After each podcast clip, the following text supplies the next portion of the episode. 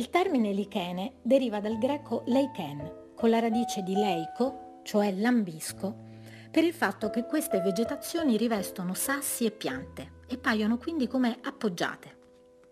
L'autore italiano che più somiglia alla materia di cui è stato studioso forse è Camillo Sbarbaro, appassionato lichenologo e poeta nascosto del nostro Novecento.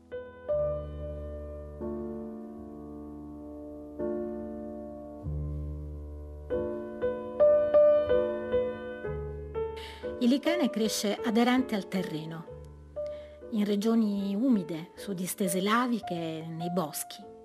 Camillo Sbarbaro nasce in Liguria e si sposta pochissimo, Genova Spotorno. Conduce una vita sobria e appartata. È stato infatti un insigne studioso di licheni. La sua importante collezione è presente al Museo di Storia Naturale di Genova e molti campioni da lui raccolti sono tuttora custoditi presso musei botanici europei e americani.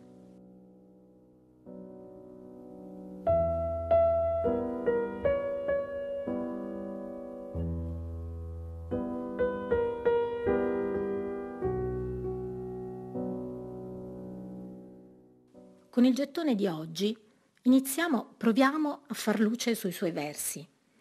Osserviamoli come più da vicino cercando nelle sue parole e in qualche notazione biografica le ragioni di questa sua poetica minimale.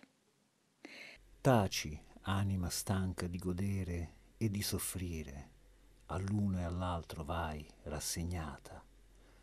Nessuna voce tua odo se ascolto, non di rimpianto per la miserabile giovinezza, non d'ira o di speranza, e neppure di tedio.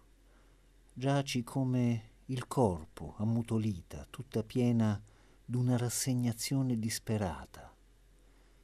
Non ci stupiremmo, non è vero, mia anima, se il cuore si fermasse, sospeso se ci fosse il fiato. Per il critico Pier Vincenzo Mengaldo, Camillo Sbarbaro si avvicina per quello che Mengaldo definisce come nichilismo apatico, in qualche modo a Guido Gozzano.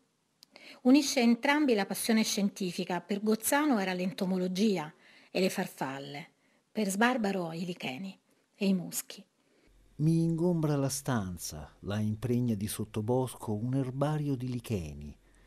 Sottospecie di schegge di legno, di scaglie di pietra, contiene poco meno un campionario del mondo. Perché far raccolta di piante è farla di luoghi, nulla come la pianta che da sé vi è nata ritiene d'un sito, intrinseca ad esso, come quella che ne ritrae la natura e si risente d'ogni sua circostanza, lo ripropone nel modo più concreto, con la voce del torrente o il respiro del mare, con l'aria di città o di altura, evoca in chi la colse l'ora e la stagione.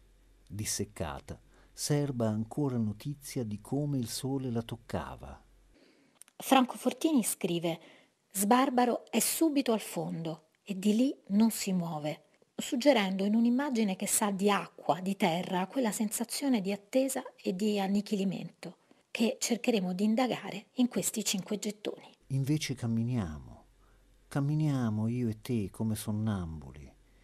E gli alberi sono alberi, le case sono case, le donne che passano sono donne e tutto è quello che è soltanto quel che è.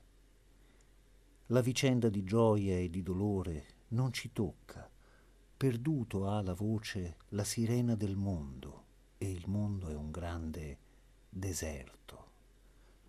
Nel deserto io guardo con asciutti occhi me stesso.